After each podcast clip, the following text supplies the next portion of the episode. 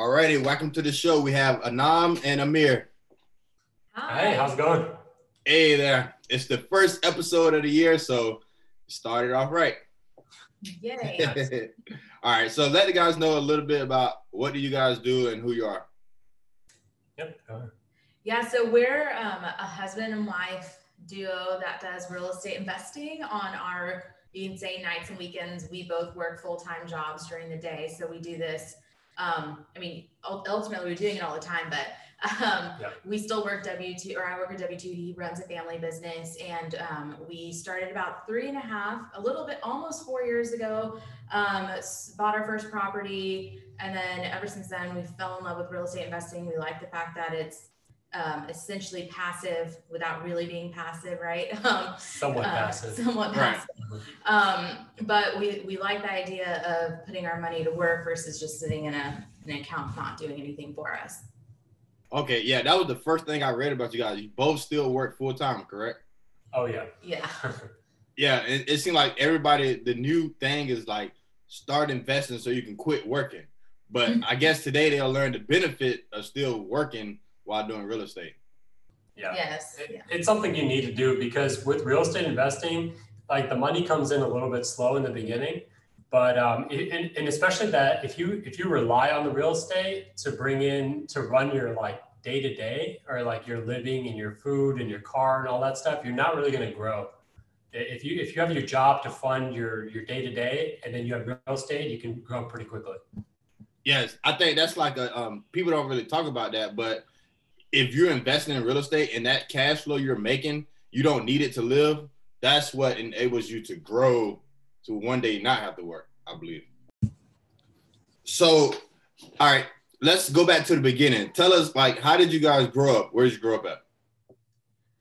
I was born in California. So I lived in uh, LA for until like I was like 10 or 11. And then my family kind of like looked around for different places to move to because LA was just so expensive um, there's not it was not like a place that we could afford a house or anything because they were also working regular jobs. Um, so they had looked into like Atlanta, Chicago, a bunch of places, and then we somehow came across Dallas, and that's when that's when we moved over when I was like roughly around eleven. Okay. And then about you? I'm born and raised in Dallas, Texas. So I've been here my entire life. Uh, I I love it. I, I love that we chose to invest in this market. It's just it's home. So, and we understand it like the back of our hand. But as a childhood growing up, what would you say like your parents' occupation and were you like middle class, poor, or rich? How were you? How was you growing up? Uh, pretty pretty low yeah. end. Yeah. Um, I mean, like we'd be like if if we wanted to do some things, we'd walk there. It's not like we had like multiple cars or anything. We had one car for the whole house, and then um, we lived in. Uh, we we grew up in a. I grew up in a one bedroom apartment with me, my sister, and my parents. And then we eventually went into a two bedroom, which was a nice upgrade. Um, and then we, most of our life, we would live in a small apartment. Um, they work regular jobs. They work from, my dad would actually be working like 16 to 18 hour days. So he would, he would do his first job and then he would come home, grab something to eat and then go to a second job. Uh, my mom would work most of the day and then she would walk home and then um, we usually take the bus home or something like that. And then um, yeah, she and then she'd be with us until we go to sleep. And then my dad we barely see because he'd be at work all, most of the time. Did you you think your dad being at work like that influenced you to want to invest in real estate so that you can be around your family more, or it I just? Think, I think it was two pronged. Like it was seeing the work, like put a lot of work ethic into us. That like, hey, this is not unnormal to be working 15, 16 hours a day if you really want. I mean, like if you really wanted to achieve like great success, it's not unnormal to be doing that. So I think that put great work work ethic in us. And then yeah, second of all, yeah, to be around family more. That we wanted to do something that would, you know, like we would be more available to with with our family if if we chose to do real estate. Okay. And what about you, Anna? So it, it's you know kind of to his point. So both all all four, uh, both of our parents migrated to the U.S. Um, in like our, my parents moved here in their late teens, early 20s, and his parents, same thing in the 20s. So, like, um, that was obviously something that affected the jobs our parents had growing up and then how they transitioned into uh, when when we came along so for us or for me uh, I grew up it, when I when I was around prior to that, my parents worked like my dad was a bu- like my dad's first job was a busboy at a restaurant, and my mom was worked at a grocery store. But that's because they all migrated here, so those were kind of jobs you got. Um, when so my parents and my brother was my older brother were born in Chicago. Same similar concept. They Chicago wasn't where they were going to end up making their full life because it was expensive and cost of living is a little higher than maybe something like Dallas. So when they moved to Dallas, they bought a business. And so growing up in a business like environment, you had uh, days that were great and then you had days that were not. And so, and our parents, or my parents, and even his parents worked all the time. So I think that has a lot to do with the work ethic both of us have, which is why we also don't mind putting in um, 12 to 16 18 hour days depending on what the day looks like. Right. um, so I, I think um, by no means were either of us at all we were not handed anything in our lives. We didn't grow up in a high um, high income family necessarily. We our parents had businesses at some point in their lives that all went up and down all the time. So at some point you would learn to live without and at some point it worked for you and you were able to maybe go to dinner with your family and stuff like that. So a lot of our early childhood um, learnings like that really did instill who we both are now. Right. And that's what I always try to get back to because a lot of things we see as a child, we don't realize how it affects us as we get older. So definitely seeing your parents have a business go up and down, it's like you see it can be this good, but also it can be stressful, I guess, on both sides of the coin. I think 2009 was a great learning experience for all of us because at that point, both of our families were in businesses and we took such a major hit that all of us had to go like full time. We had to let a lot of staff go. Um, and then we just learned how to like live on like very, very like the necessities basically just, just to get by. And even then we were like not making, we were barely making, not only was the business down so much that we weren't even making anything, but we had stuff to get paid. Like we had payroll to make and we had uh, loans to get paid and things like that. So it, it was a pretty bad time, but I think we both learned so much from that time period. Okay, are you talking about your parents' business in 2009 or your real estate business? We're talking about our parents' business. That's what we grew up. We both grew up into that too. Okay, and what are your ages now? Uh, I'm 20. I am 28. Um, and I'm 29. Yes. Okay, because at first I was like, no, you were investing in 2009, were you? No, yeah, no. no, but you know, to that point, both of us started working very early in age. I think I my like first real summer of working was when I was 12 and it was at my mom's deli and every summer kids would be at home uh, you know sleeping until 12 eat, having a bowl of cereal watching cartoons and I was up at 7 going to the deli with my mom and working the register stocking the shelves I mean a lot of that is really who we, uh, what makes us who we are today. He was doing the same thing. He was going to the cleaners with his family. I mean, you just you had to do what you had to do, and it it taught us the value of money at a very early age. When you work all summer long and make two hundred dollars a month or something, you know, so she would actually get paid. I wouldn't even get paid. my parents were like, "You live under my roof, you're not going to get paid." Yeah, that's crazy. I used to get paid like my dad had a bar. We get like twenty five dollars on Saturdays. and I hated going to work. Oh my! On a Saturday morning, you know, like I want to go yeah. play basketball or something. We got to go clean up a stinking bar. That's crazy. Okay, so what about school? Were you guys like, all right, if you're this successful, you had to be straight A students, right? So we're complete opposites when it came to school. Yeah. Um, I I was the kid that sat in the front of class, but I, I I was also probably not the smartest kid in the class. It took I actually really had to study um, and memorize a lot of stuff in order to do really well in school, but I believed in doing well in school. I also chose to go to path of college. I went to college as well. Um, and then he had a different path and kind of a little different take. And I would be the kid that would go to the back of the class and go sit down over there, put my hoodie up, go to sleep. and then oh man, wake up as soon as class was over. Like school was not my thing. I I, I dreaded it. Um, like I would just be counting down the hours until like I was out of there and I did college for um, probably about a year or a year and a half or so until I left that. Um, it, it, was kind of around the 2009 time, like I was saying. That's when like my parents really, really needed help in the business, so I went full time into that. It kind of left left from college, um, and then I went full time into that until um, about 2017. 2017 is when we got started in real estate. Mm-hmm. Okay, okay, all right. Let's jump into it. Everybody want to know about the real estate. So let's tell us, like, did you have a mind shift? Like, what made you guys want to go? Like, if, were you working a job and you like, let's go invest in real estate? How was it? Well, it kind of has to do with a little bit of what we just chatted about. I think when obviously at that point we were in our mid 20s um, and we were like, what do we want to do for ourselves? We, I mean, we have uh, we have the opportunity to take over his family business, but that was not something necessarily we were interested in. It was we wanted to build something for ourselves, something that maybe um, at some point when children do come into the uh, into the play it is a little bit more passive. So we're not working 16 18 hour days like our parents did growing up. So um, and it was something that we knew we can do from anywhere essentially if we needed to. Um, if we ever want to take a, a, a week off we can do it because while you sleep you make money in real estate. So like there was a lot of positives to going the real estate route versus doing another like business we're not techie so it's not like we can like do a startup of any kind. It was it was it was just purely what made sense for us. That was not going to make us be stuck in a physical location for long hours at a time. Right. And i think that's the benefit.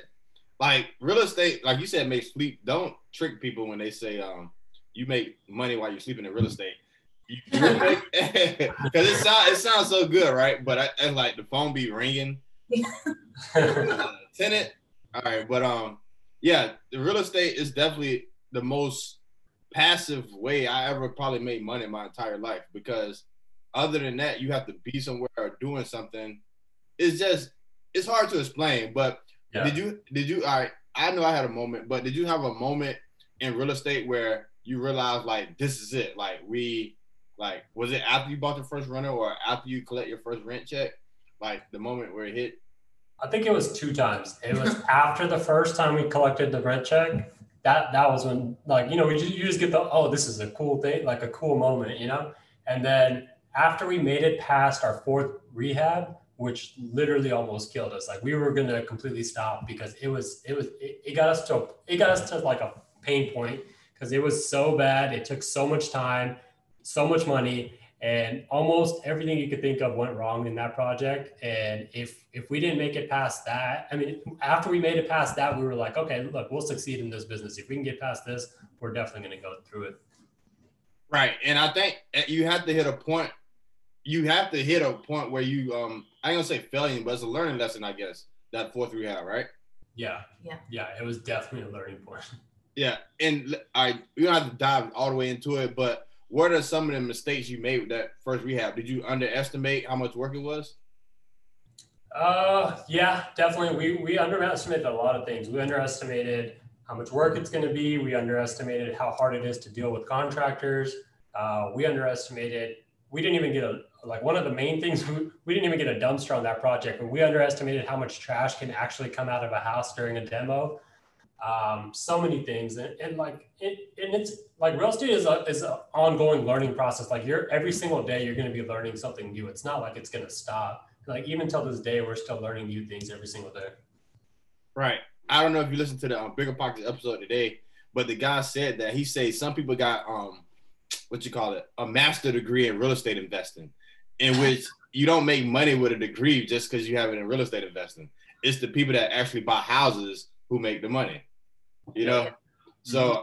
I found a lot of people are are steady watching this HGTV, uh, reading, listening to podcasts, but every single, like you said, every day I learn something new about real estate. Every tenant do something. I'm thinking about writing a book called 1,000 Reasons Why I Can't Pay My Rent. oh God, yes. and look, I just started real estate investing. I'm probably halfway through the book. but I mean, every day is a different excuse. You know, you you never um, fully learn everything. Yep, true. Okay, so all right, let's take us. What kind of deals are you guys buying there in um, Texas? So mainly we look for single family homes. Uh, we're sticking to that right now. It's been working really well for us. Um, our usual is roughly around 13 to 1500 square foot single family brick homes. Um, usually about three to four bedrooms, two baths. That's generally what we look for. Yeah, I'm in Florida right now, and if you have a three bedroom, two bath home right now, you're so for rent. You're like the most valuable person in the world. Yep. Yeah. Yeah. Yeah, it, no, I was just saying I have an apartment, um, a duplex, and even at the beginning when you said, you know, you said it was you, I think you said your mom and your brother were living in a, a one bedroom apartment. Yeah. And you know, I'm renting out a one bedroom apartment right now, and I'm like, listen, no more than one person or two at most. And you Yeah. know how hard it is on people nowadays because back then the landlord may let three or four people stand on one bedroom apartment because it was different. But would you guys let three, four people stand on one bedroom apartment if you was the landlord? No, definitely not. I think uh, we, we would definitely cut it off. Even right. I mean, like we we never came across it, but like we definitely wouldn't because it would just it would create so much mess in that house. You, know, things would get broken all the time if there's so many people in that small of a house. Right. But back in the day, that was normal. You see. Yeah, yeah, I bet it was. I mean, like we were living in it, so Yeah, and that's what I I mean, I think like 2020 no, in 2021. 2021 is like life is getting um I don't know about in Texas, but Florida, everybody's moving here. The cost of living is just skyrocketing. But so people are, you know, bonding together, just trying to put their coins together so they can survive, you know? Mhm. yeah, yeah. I think I think Florida, Atlanta, and Texas kind of have like a migration coming from all these other states like California and New York, and so we're seeing a like a huge rise in population and a huge rise in cost of living.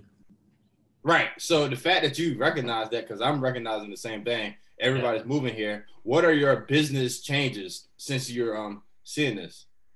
One of the main things is just pricing on deals are going up. Um, I, I the prices that we used to buy at back in 2017, 2018 aren't even there anymore. Like you can't find those kinds of deals anymore. Um, not only that, but like the competition is so much higher now that um, back then we would actually have a minute to take a look at the deal before we actually du- jump into it. Now, if you're not if you're not responding to a good deal within five ten minutes, it's it's gone. Wow, that's that's tough. I don't. That's that's tough right there. Yeah, it- Especially when you bought houses like you guys did back then. So now it's hard for you to pay that price and you know be so aggressive. Like you know, you have to be fa- you have to be fast you have to know your numbers and you have to pay more right now right? Yeah. Okay. So what I was gonna say, what would you for say somebody trying to buy their first um, rental property?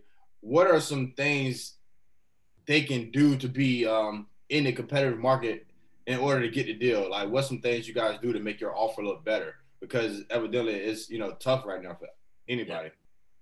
Um, I mean, some things that we do is obviously we go, we, we have the option to go in and cash. So that's like one of the best ways to look really good to anyone. We also buy off market deals. So we buy from wholesalers. We don't buy MLS deals because in this market, MLS deals don't exist. Um, you just, I mean, there, there are, but just not in our criteria or price range.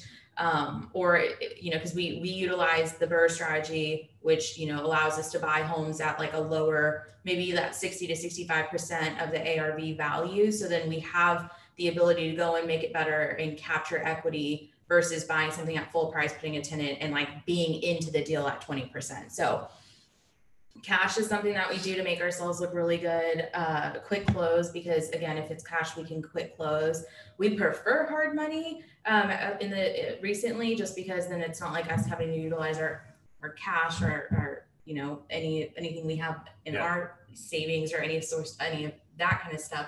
But um, other than that, I mean, that's probably the main Yeah. thing like if somebody's about to jump in they have to get their financing right like the, the money the money has to be either figured out on the like on the either either through hard money or through their personal cash but if that's not figured out you really can't be you shouldn't be looking at deals because somebody's going to come in with either cash or their loan and everything ready and they're going to close that deal in a couple of days and, and they're just going to move you out the way Right. Definitely.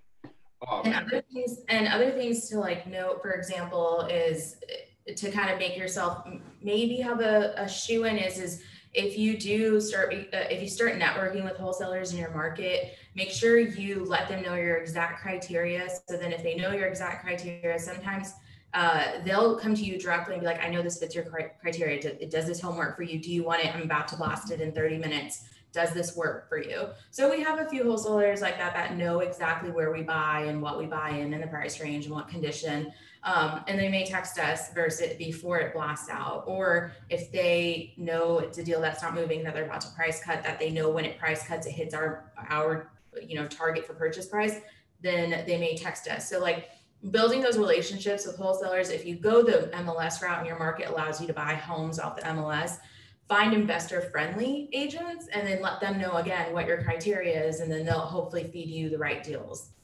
Okay. And have you bought any properties like directly from sellers?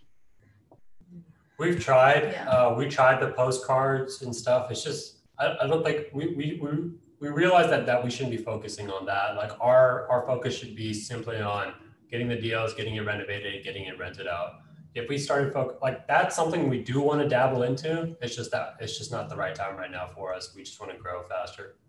Right. And see, and that's why I always tell people like everybody's born a different or have a different set of cards. Like you have to use what you like. I can't use your strategy. You can't use my strategy because and where I'm at, I tend to um, how could you say it? Find people uh, know me so I can deal directly with the seller more. You know, it's like it's kind of like uh, if I if I cut yards and I'm just telling everybody I'm a lawman, I'm cutting car yards, and the word just spread and then find so you can reach directly to the seller. You know. Yeah. Yeah. But everybody got to find their own niche. That's what I'm trying to say. Yeah. Exactly. Okay. What else? All right. Um. So, what are some of the things you do? All right, you got to run a property. You rehabbed it. What's because this is my hardest part. I just don't like this part. Um, the property management with a tenant. What's your process like? Far as you know, you gotta you just fixed this unit up. You can put thousands of dollars in it. Now let's find a tenant. Like, what's the first step after you know the last piece of caulk you put in and you're ready to go? Um, so we do what, what's worked for us is about right about that. Our sweet spot is two weeks before we know a project is going to end. We list it uh, just to start getting the you know inquiries coming in, and it because you you'll get a lot if you mark if you if you hit the market at the right price, we'll get a lot of inquiries. But there's a lot of people like tire kickers, for example, right? So like you'll waste your time, and then you finally get a really good chunk of really good people worth um, coming to tour the house.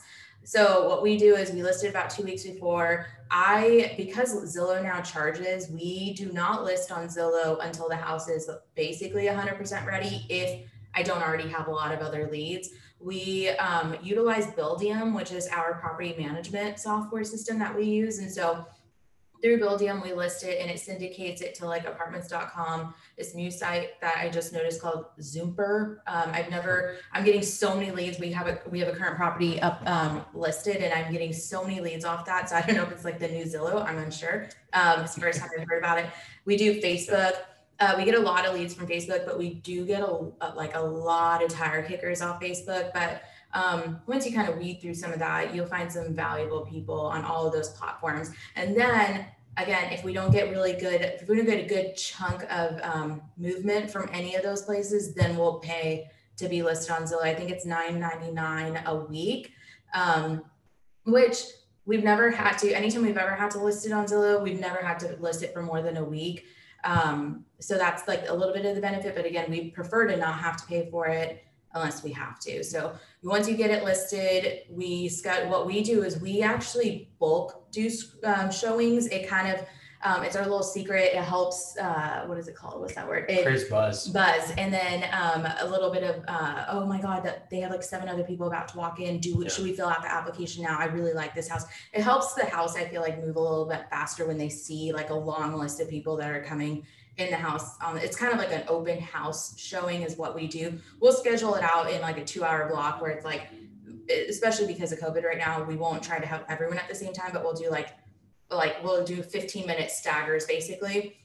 And that's kind of allows us to usually whenever we do that open house style showing, it really, I don't think I've ever done that and not had applications come in that night or the next day. Yeah, it So- creates it creates urgency, right? Because they're seeing that there's so many other people that might be interested in the house, and if they kind of like it, then they'll go ahead and put that application in right away because they don't want to lose it.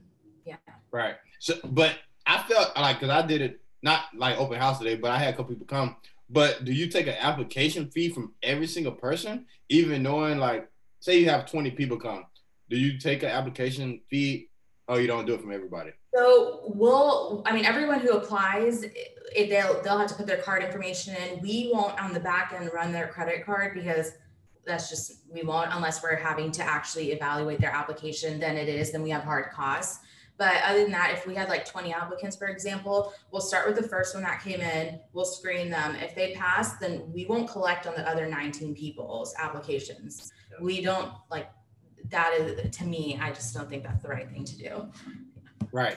And and um the reason I'm discussing this because I feel like a lot of investors when they first get a property, they're so anxious to get it rented out to get that first last security. So you kind of um I did I made the same mistake. I kind of tried to um hand pick the right person to move in and it was all bad. You know, I can't just you can't eyeball and be like, oh, that's a good tenant. Oh, that's a bad tenant. You can't do that. Oh, for sure. Yes. Um, you have to, we screen them pretty, uh, so we recently just posted about it, how we kind of screen, we look at three main things. Uh, I mean, we look for a minimum credit score of six hundred.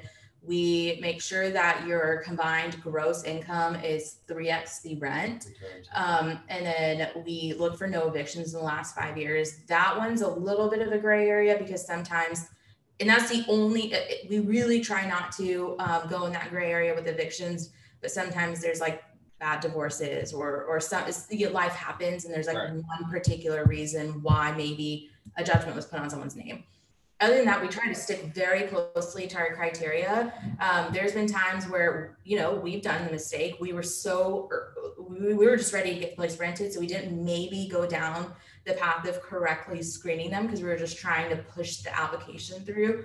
Um, that now we're regretting it. So Yeah. Nah, that's that that last whole five minutes. Anybody who, you know, you looking to move a tenant or rent a place out, you definitely that was like 600 credit score, no evictions. What was the third one? and three X uh, like uh Oh yeah. Grow, Yeah. yeah. like it grows three times the rent rent amount. Yes, that if you just do them three check marks, you can almost buy my house. all right, all right. What's a person like? All right, I don't want to say a person that uh a person that's in your your life, not either one of you guys, but something somebody that make this real estate journey that you guys are on um happen. Like they are an asset to to your your business, like a, a key role player. I mean, I'll I'll say okay, you can't say what you said last time, but um, secretly would say each other. But um, I think our contractor are, uh, is probably the biggest player. Yeah. Our main contractor for sure, because he gets everything going and he keeps everybody in line and, and he kind of hits deadlines, doesn't really hit deadlines, but he, he gets pretty close. And so I think he's one of our main guys that, that we would give probably most of the credit to, to for our success. you know, because we are busy throughout the day. So Yeah. he's always on the job site, and now he's, I mean, he, it's he's done several of our properties, so he can make some decisions, or he knows when I'm about to walk in, and he's gonna know when I don't like something, and he's gonna know when Aamir told him to do something else. So he he like knows how we both work, so he knows where what he knows he needs to do. So I don't come inside and be like, what happened? Um, because he made a decision without me. Right, right. That's that's um he know your vision. I got a book right here. It's all about that. Vivid, vivid vision. and that's about knowing like your contract and knowing your vision, you know? Because a lot of times we expect people to be in our heads and know our vision, you know? And it's not like that. Okay. So um all right, when you're rehabbing your rental properties, what are some things that you do to make it tenant proof? So, I mean, evidently you got tenant kids. What are some like you must have this in your rental property? So one of the main things we recently did was we used to put, well, from the get-go, we've never put carpet in any of our bedrooms. Uh, from the get-go, we would always use laminate throughout the whole house. Uh, we recently changed that up because we realized that laminate is not very durable when you have like, like a, if a water heater breaks or if you have a leak or in the kitchens or whatever, it's not very durable. And you know, like after one or two turnovers, that that laminate is going to go pretty bad. And you have to change it all out. So uh, we changed all of our floorings to vinyl vinyl plank flooring, vinyl click lock plank flooring, um, which is waterproof, scratch proof, dent proof, fireproof, everything. So I mean, like, it, it's it's a good material to use throughout the house. Um, other, I mean, like that's that's like your main thing. Other than that, like your basic door stops. Um, Garbage disposals. yeah, garbage disposals. Um, what else? We try to make the house all electric, um, even though Yeah. that's not technically tenant proof, but trying to avoid gas in any of the homes is, it can essentially be, uh, tenant proof because of gas leaks and stuff like that. And it and it kind of helps the tenant out because they tech they end up having one bill rather than two bills for like so so they're only paying the electric. It's not electric, gas, and water that they're trying to keep up with. So it kind of helps them out a little bit too. Right. Okay. So, all right. Let's say, all right, this is kind of off real estate, but say the universe, you know, is a secret. God, you know, He gave you the secret. This is your um purpose in life. This is what I want you to achieve before you die. What do you think that's that that secret is for both of you? Like each one.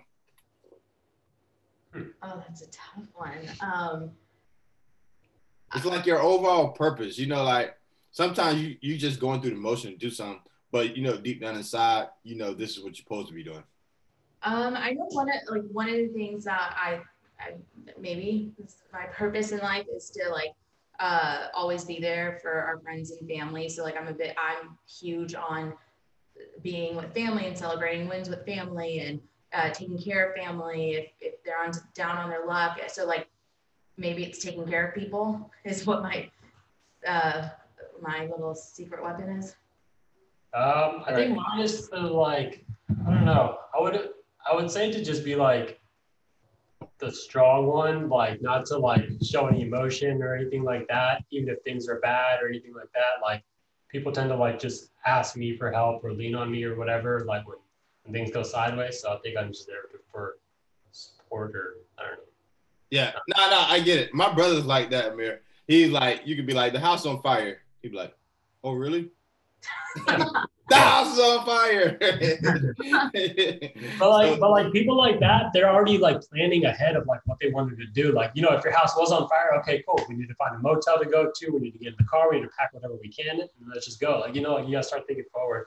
That's just Right. how I've always been. So like, I guess that's what I'll do. no, no, that, that's that's great. Okay, and far as in the real estate business, do you handle most of the rehab, and you're handling the? Do you have property management first of all? No, so we self-manage. So you kind of nailed it. He kind of does the day-to-day management of the contractors and maintenance requests. Uh, I kind of handle the designing, the front end of like the properties, like the layouts and stuff like that. And then I do the leasing and getting all that stuff ready to go. And then I, I normally am the one who communicates with tenants, but when it's a maintenance issue, it pushes off to him because it kind of aligns with managing. issues. Okay, Yeah. got it.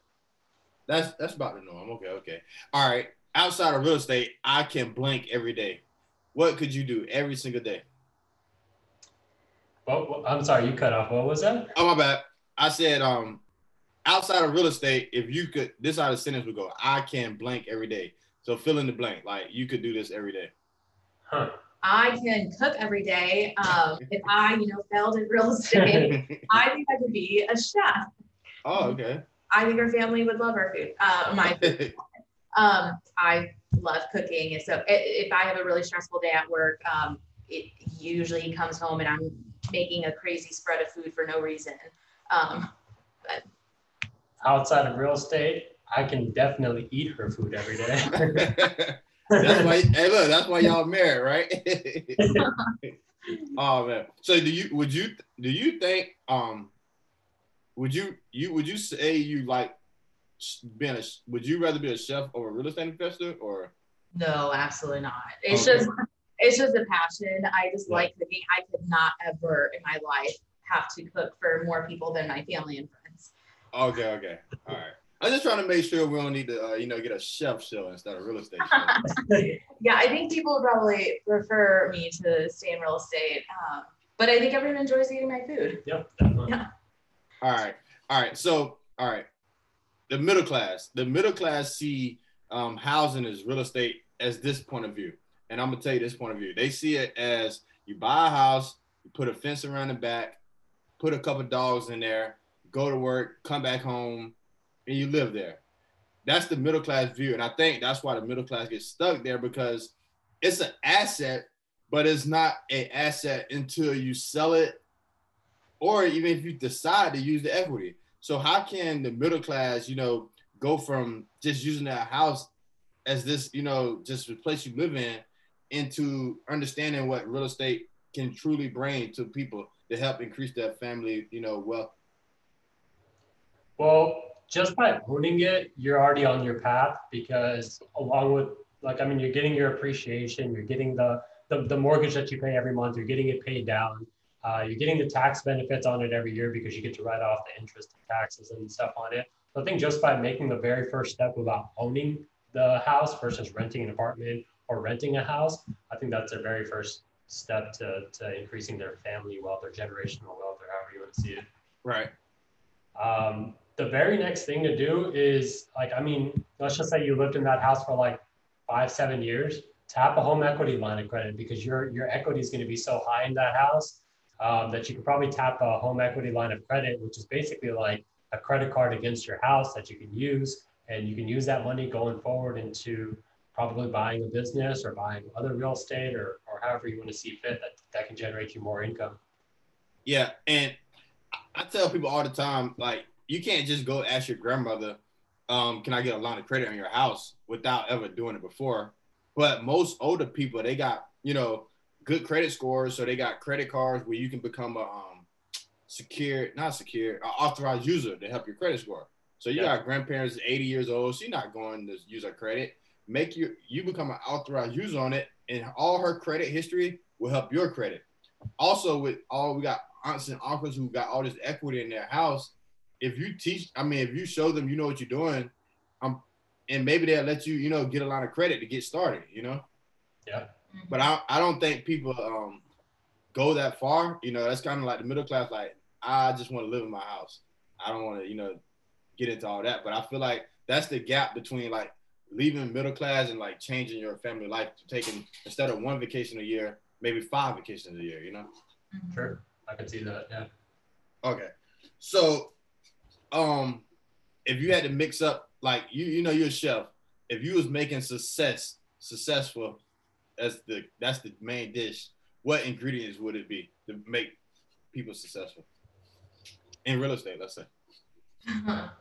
Um, I mean, I, I think he kind of said it in the beginning. Is it is having your finances in line um, to be successful in real estate because you have to also you have to have the finance in the beginning to be able to buy the deal.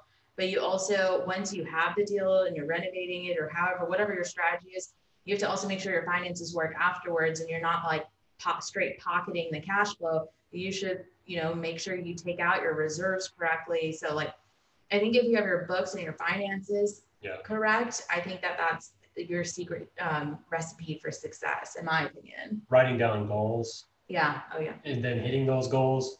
Um, a lot of people just keep it in their head and then they actually don't go toward, like, they don't actually put down steps that they need to get to it. Like, like if this was the end zone, how am I going to get there? I'm going to get there 10 yards at a time, you know, like, like something like that. Or uh, just hard work. I mean, don't expect to work eight hours a day and like and, expect to get great results when there's people that are going to outwork you and doing 16 hours a day you know they're going to achieve what you're going to achieve in six months rather than a full year so hard work writing down goals um, i think those are those are two key ones yeah no I, that's a common um common trait everybody on the podcast say right now i got a new notepad today and this the first page was the notes for this but i can't live without a notepad like because ever since i stopped working my brain just have a whole bunch of different things going on. So if I write it down, it make my life easier. So I just read and do it. Yeah. Yeah. yeah. So what is your why? Are you guys gonna stop buying properties after 10 more or five more?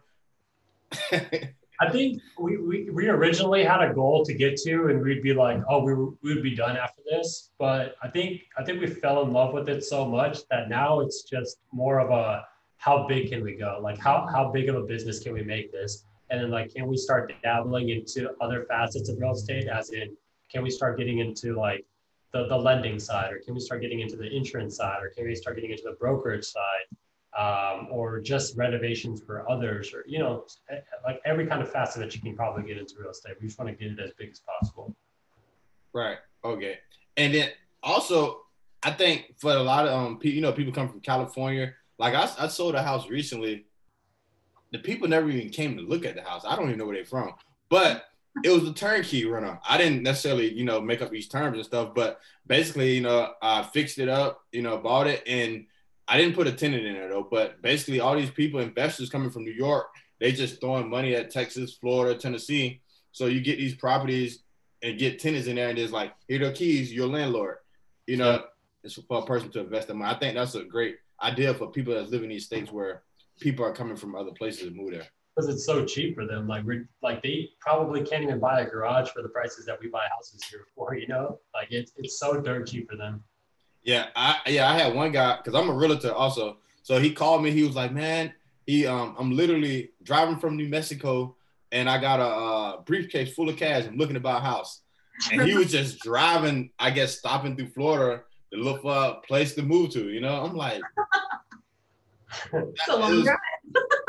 yeah, I guess he was like, I'm moving, and Florida is cheap, so because you can still buy a house for a hundred thousand dollars. You know, I guess you can't Yeah. do that in certain places in the world. Yeah. Yeah. So, all right. I was going. Oh yeah, this is what I want to say before we go. Um,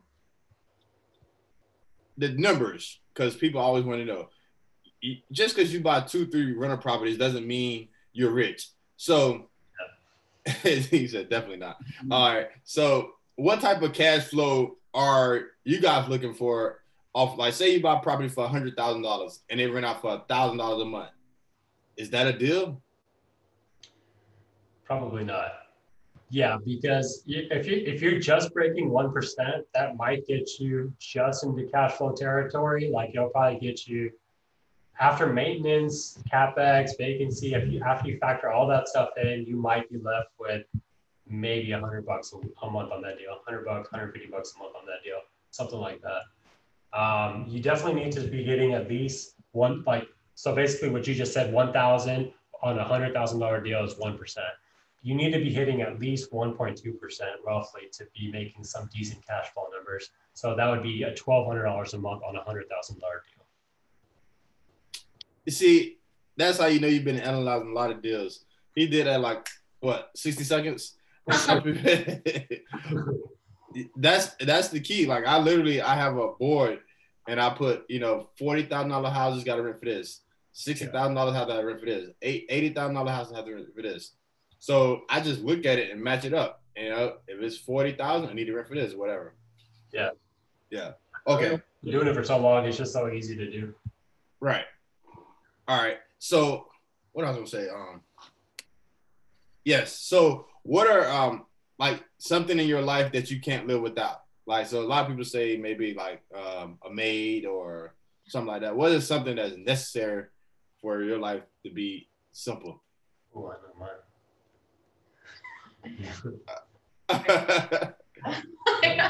um. Oh, that's a tough one. Or my laptop. I don't know. I don't. nah, that's yeah, a laptop. If you use it every day, I guess. That's a good one. I Yeah. have to change.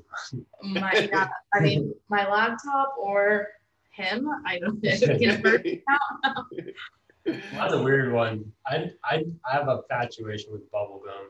Like I need bubble gum on a daily basis. I go through like at least like four or five packs a day. Like, What? Oh man. I have like a like even like right here, like I have a big old gumball machine that I use in my house. and Just just watch that thing go down and eat gum all day long. Yeah, that was the first for the New American Dream podcast. Most people be like a maid or like uh, what they say, a cell phone or clean, um, a cleaning person to come clean the house. I don't know. we clean our own house. Yeah. I mean, we cook our own food. Uh, you know, we live right. We live an average life over here. Right. Well, one of the things for 2021 I started trying to um, do is delegate more. So myself, I find myself trying to do every part of the business. And like we got an Airbnb, and my wife, uh, we had some crazy guests recently. They like literally the the, the police was at the property like I think two times like the first week, and I'm like, man, this is just too much. But anyway, when I went over there, finally after somebody came from the hospital, somebody went to jail. I went over there. I looked at it. It was beer cans everywhere, liquor. I'm like, man, I had two masks on, you know. I'm like, oh man. So my wife's like, I don't want to clean it up. So I seen a sign on the side of the road say uh, cleaning service. I called it. They were like, "Yeah, we charge twenty five dollars an hour." They went in there. I put a lockbox on the door. When I got home, it was spotless. I'm like, that was the easiest twenty five dollars I ever spent. You know, because like we usually we have to make plans to clean the Airbnb, but they just went in there and cleaned it. I'm like, I gotta start delegating things that are, you know, I can use my time better, better use. Yeah, for sure. I think we went through that learning phase this year too. We started delegating a lot, and um, that's the only way to scale. Like we, we, we before this year, we were only usually doing like one one project at a time, maybe two sometimes. Uh, but this year, after we started delegating a lot more, um, now we're taking on four or five projects at the same exact time. And you're not flipping any of these properties; you just keep them all as rentals. Keeping them all as rentals, yeah. Smart, smart, smart, smart people. you have to be patient to do that because you know the money is not like fast money, but in 20 years, you know, we'll be looking like we should have kept these properties. Yeah, yeah. even even like even right now when we look back, even our very first rental, I try to tell this to like everybody. If I had if we had sold that property, we would have made like let's just say whatever the number was. I don't know. It was like let's say if it was like twenty thousand bucks. If we made twenty thousand dollars, we would have made it one time, right? Back in 2017. Ever since then, that property has probably appreciated almost another 60,000 or so. So in, in, four years, you know, it's like yeah. it's basically like by holding it, it's like I flipped it every year because that that appreciation kicked in it uh, like from from 2017 to 2020 kicked in almost 60,000 more. So it's like I flipped it like three times basically just by holding it. Dang, you looked at it in a very different, unique way. But yeah, you're right. It's just unrealized money. You can't touch it yet, but one day you will. Yep, and I didn't get taxed on it. Yeah. Right. That, that's like the second level real estate class. You worried about taxes, You're making money now. all right. So, all right, these like the uh, final questions for the New American Dream podcast. It's just rapid questions. First thing to come to your mind. All right. If you could spend a day with like a mentor, who would it be? Mm, probably Grant Cardone. Grant Cardone. Cool one. I received a text the other day from him. I thought he was calling me after watching my podcast or something. I'm like, it's like it's Grant Cardone, and it was one of he was trying to get me to buy tickets to come to the, I think the uh, 10x conference in Miami. Yeah. But it was like you got a mess from Grant Cardone. Hold on. but yeah, no, that's a good one. Yeah. What about you, Anam? Um, I don't. I mean, Mark Cuban. He's a big. Uh, he's the one who owns the Dallas Mavs, and he's big I mean, he made a, he's a billionaire from doing uh, a lot of hard work. Yeah, I listened to um, Mark Cuban yesterday, interview he did on a YouTube channel, and he told what did he say? He told a story about oh yeah, and this is how you know. Like he didn't. He said if he could had to be a billionaire again, if he had to start all over, he couldn't guarantee that. But if he had to say he'd be a millionaire, he would guarantee if he had to start over, he'd be a millionaire again. And one of the things he said, he told the story how he had a raggedy car and he was driving down the road with his friend and they seen a car on the side of the road like abandoned. This back in the days. So I guess back in the days, people they didn't want to um, get repoed, so they parked the car, leave the keys in it with the paperwork. So he seen the car with the keys in it with the paperwork. He got the car, called the bank, and asked them if he kept paying the payments on that car, could he just keep it? and it was like, you gotta be kind of smart and think of that. That's kind of like real estate, you know. Like you finna lose your house, I'll take a repayments. You just leave, and you don't have a foreclosure on your record, right? Yep. Yeah. Yeah. So I was like, that was he was thinking back. That was a long time ago, but that was I was just like the mindset to think like nothing's impossible. He needed a new car, and you know, like he got creative with it. Yeah. Interesting. Yeah. yeah. All right. A mindset book that um helped change your life. Um, um, I'm reading it right now, but it says like "Girl, Stop Apologizing." It's um, it's just a book about owning it and and like knowing your shit or knowing yourself. stuff. right. um, and like not uh, apologizing. Okay, I'm about to get that for my wife. it's a good book. Okay. Um, book. Oh, you, I'm not a big reader. So. I knew you was gonna say that. What about what audio book?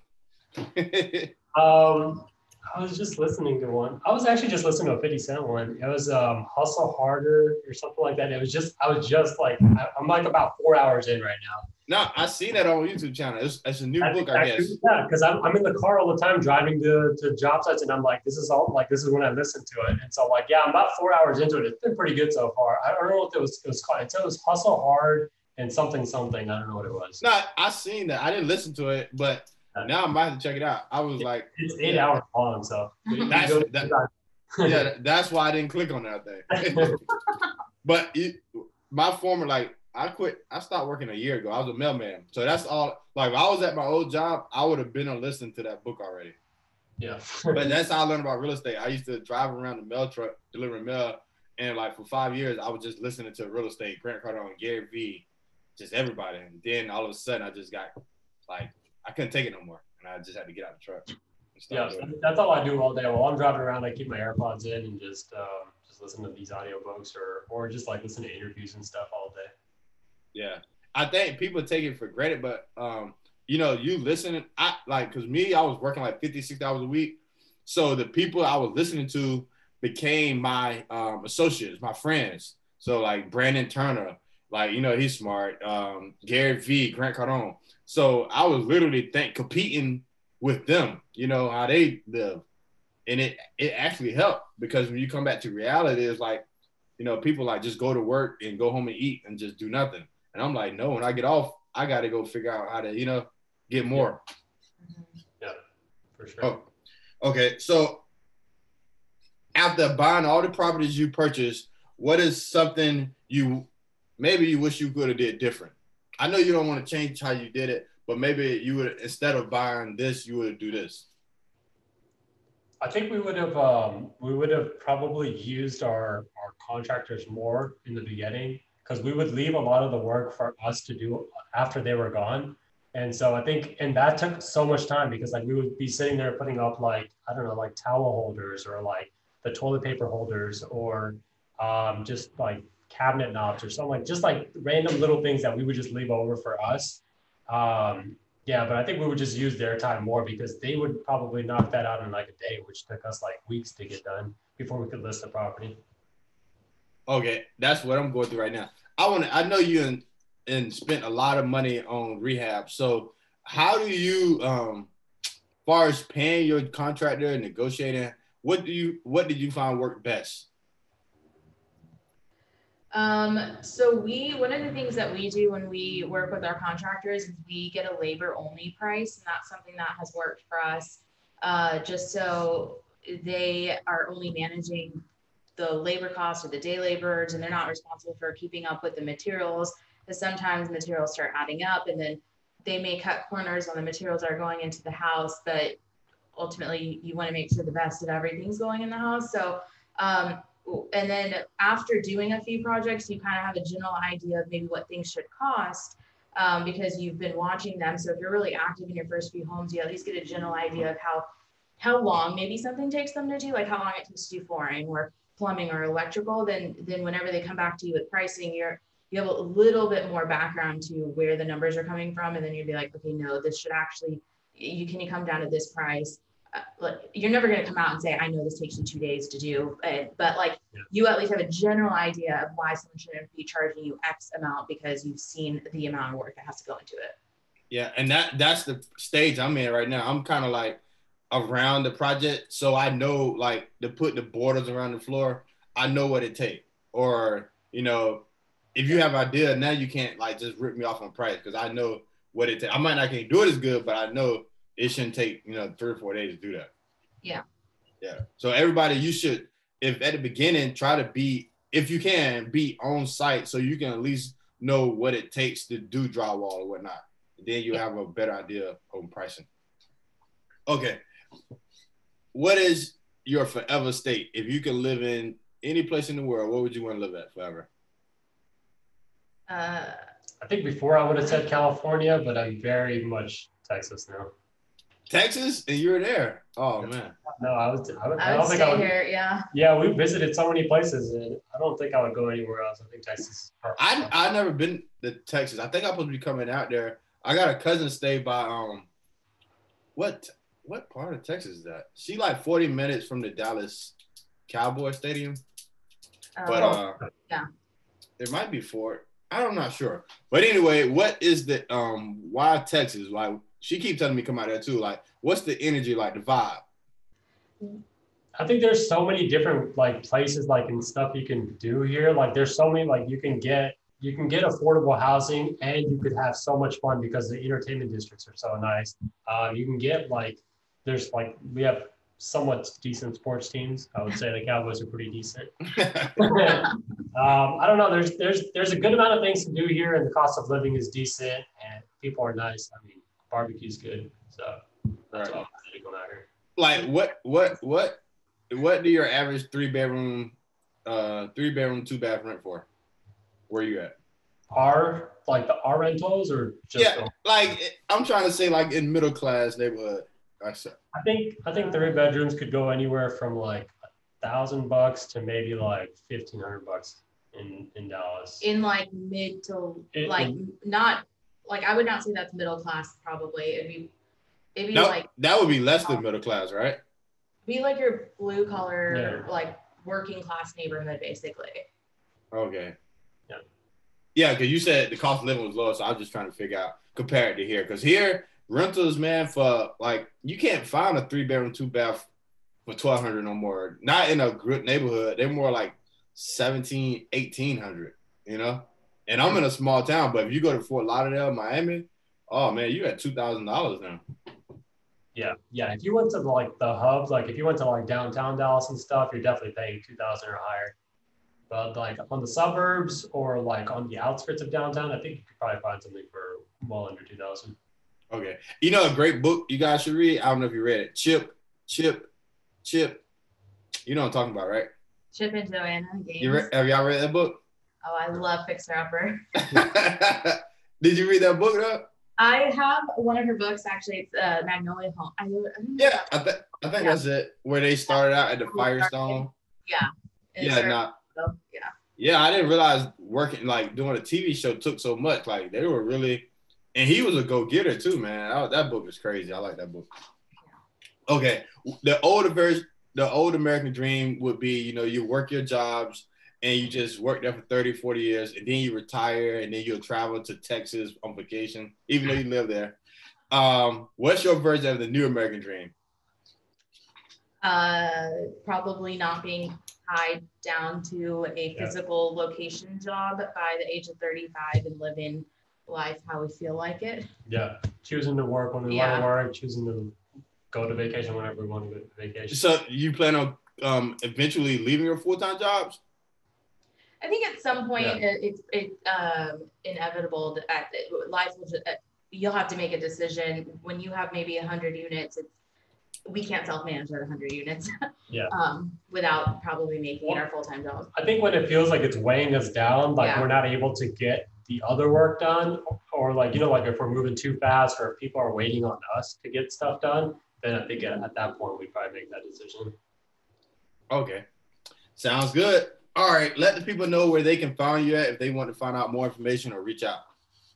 Yeah, so we're um, pretty active on Instagram. Our handle is at Rehab Rental. We share where oh we, we share the platform. He's not a very social guy, so there's a lot of me on there, but um, we share a lot about our journey, our tips and tricks and findings that we find along the way. Definitely. Okay. All righty. Thank you for coming on the show. Yeah, Cool. thanks. Thanks for having us. All righty.